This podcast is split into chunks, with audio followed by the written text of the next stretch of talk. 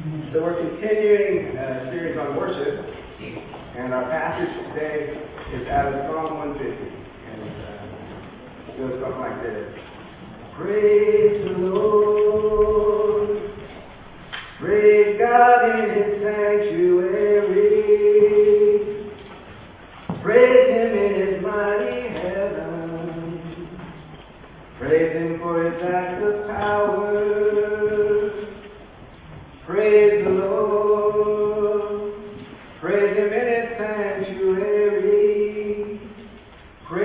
For His surpassing greatness. Praise the Lord. Praise Him with the sounding of the trumpet. Praise Him with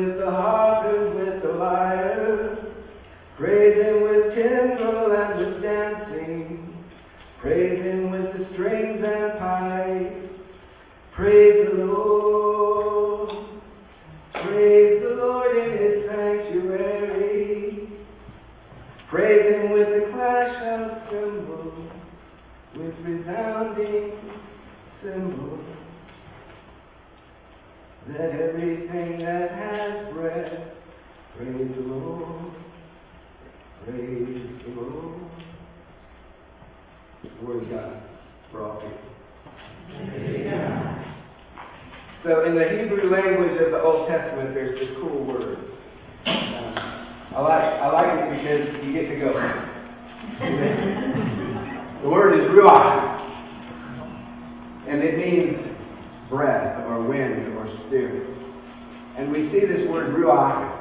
See, there's actually a word for huh, and then there's a, a letter for huh, and then there's a letter for in the in the in the Hebrew language. So that's where ruach. You gotta get it right. Do it with me. Ruach. Oh, come on now. If you do this right, then a loogie will land on the person's Ruach. There you go. Uh, all right, everybody now just check.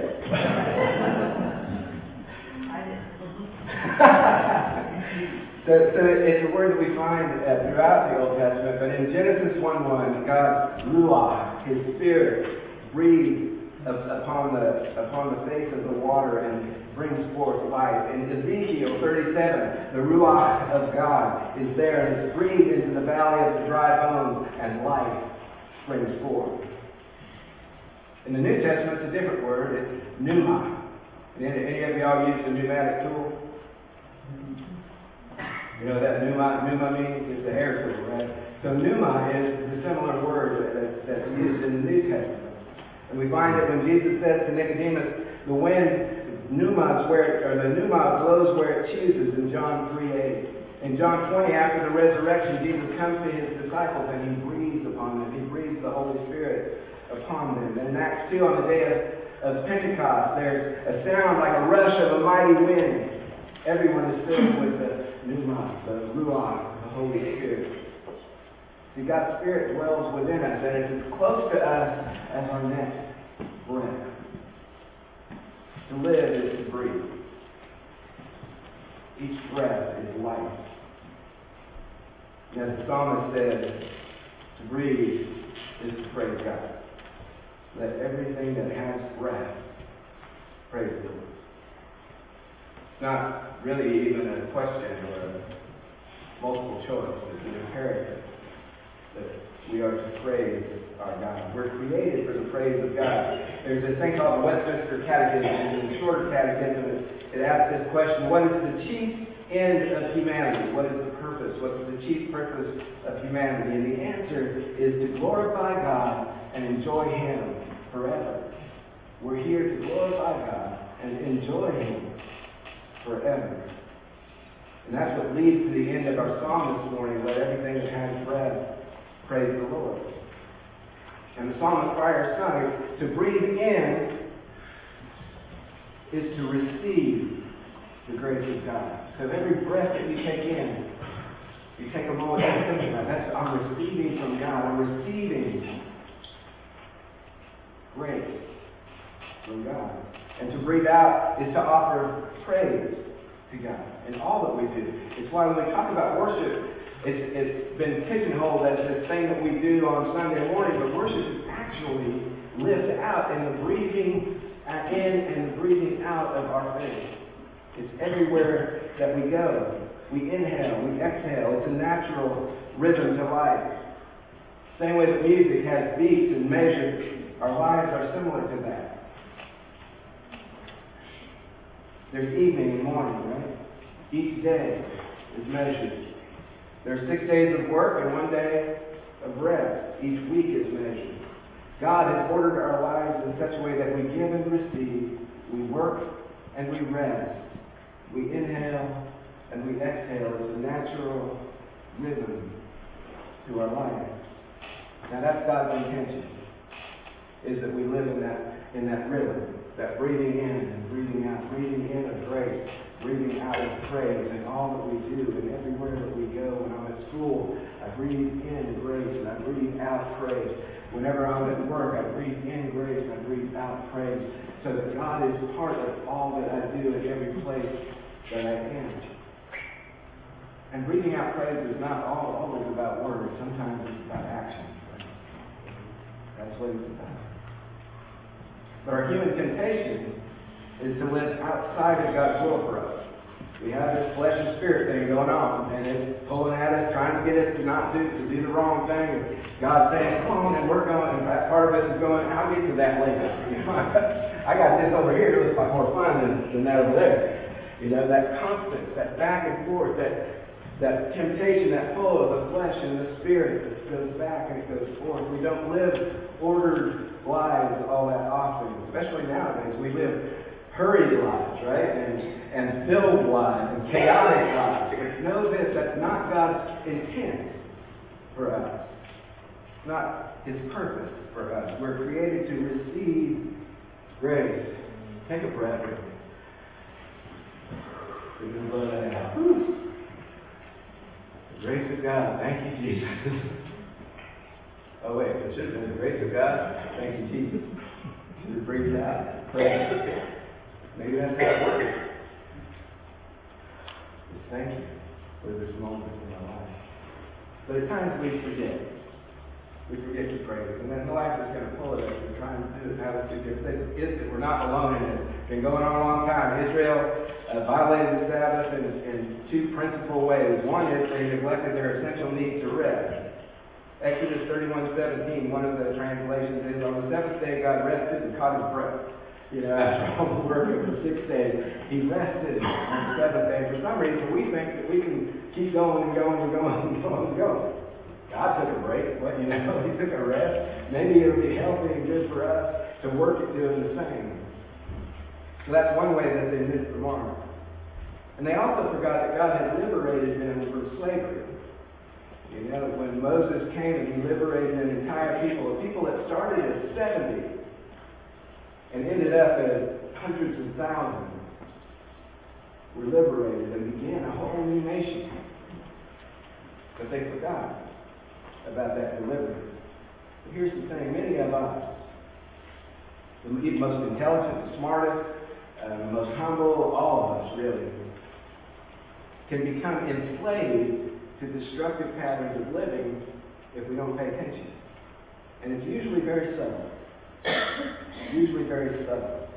What happens is uh, we lose what, what I call margin. Now, in the old days, any of you, you got a notepad, is there a margin on it? There's a margin, you know what I mean? There's that margin on a piece of paper. In the old days, almost all paper had that. Nowadays, even our paper has lost margin. It's cheap, right, in line. And if you just fill it all up, it'd just be completely full, and there's no space for anything else. Well, our lives were created to have margin, to have that day of rest, to have that, that moment when we can actually take a breath. And life tries to pull that away from us. See, because if we don't have margin, then we get into that frenetic place, that chaotic place, that place where you ever felt like you're not running your life anymore? Like the world is taking it? That's what I'm talking about. When we don't have margin in our life, when we don't create that margin, we end up going to the next thing and we it, it's overwhelming. It's overwhelming. That's not what God wants for us. But it's hard Especially when, when, when we've got good things, right? Any of y'all do good, so many good things that you're going, ah! You know, that's not uncommon. It's like, well, it's a good thing, so I ought to do it. Saying no is one of the most difficult things that we do, especially when we say no to a good thing, which, but it may not be the best thing for us. So we've got to learn to create that, to, to, create margin in our lives. Because if we don't, the world will take it, right? The world's going to take away all the margin because it knows, Satan knows that if, if I can just get all the margin away and they don't have any room, then they won't have room for God either. And so he's constant. In this world of ours, with the technology stuff and all the opportunities to, to be active every second of every day. We went to 24-7 news. We've gone to to social media 24, everything is around the clock now. There's just no break. So if we don't take the time to, set, to, to put margin in our life, it's not going to happen. The world doesn't want that. So it's up to us to take that bull by the horn. We don't make good decisions when we don't have any margin in our lives. I watched a series recently on Everest. It was on um, history or geography, one of the channels. Uh, and, and it was about experiences of world-class climbers who were climbing Mount Everest. And uh, one of the experts that was making that was uh, doing the commentary, he, he said this: most of the people who die on Mount Everest make it to the top. They make it to the top. They die on the way down. They discover once they've made it that they don't have enough oxygen to go down the mountain or they make bad decisions, critical errors, because of the lack of oxygen. And that's terrible for us. See, we've got to breathe in grace, spiritual oxygen,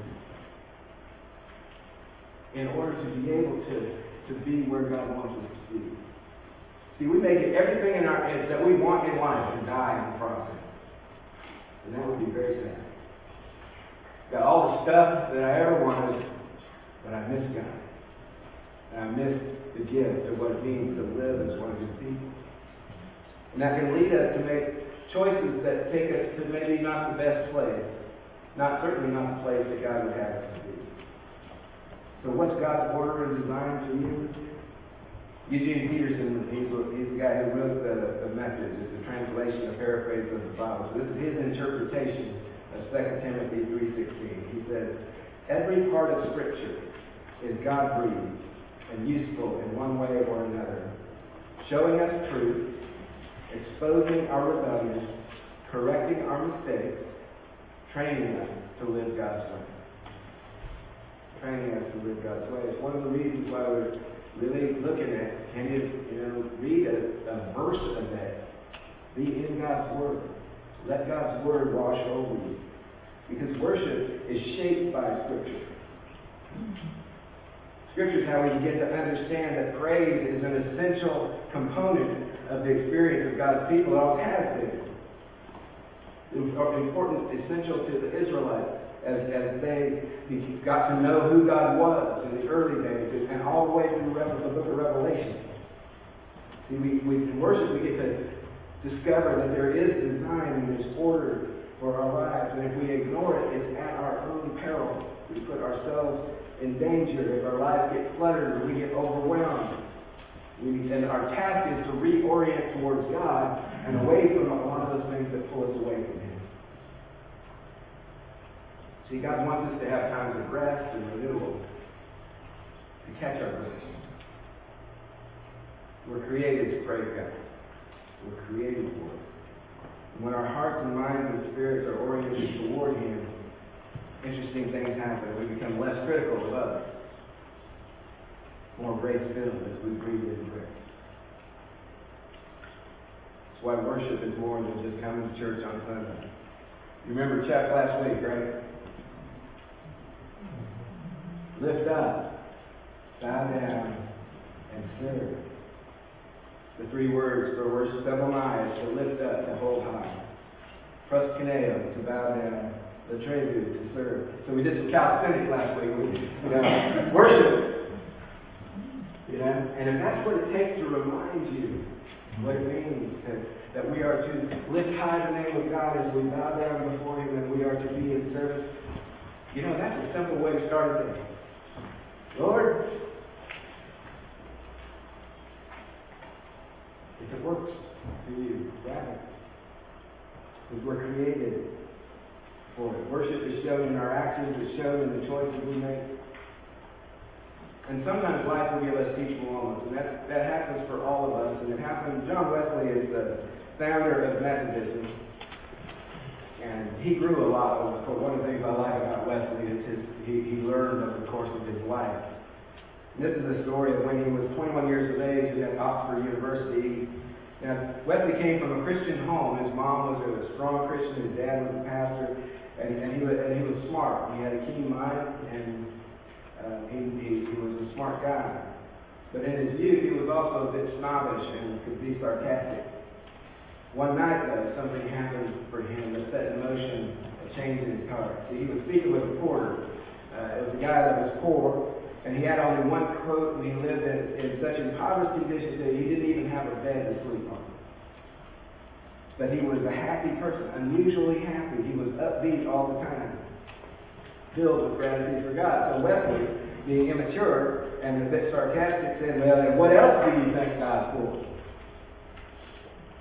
And the man replied, or, or at him, replied, I thank him that he has given me my life and being, a heart to love him, and above all, a constant desire to serve him.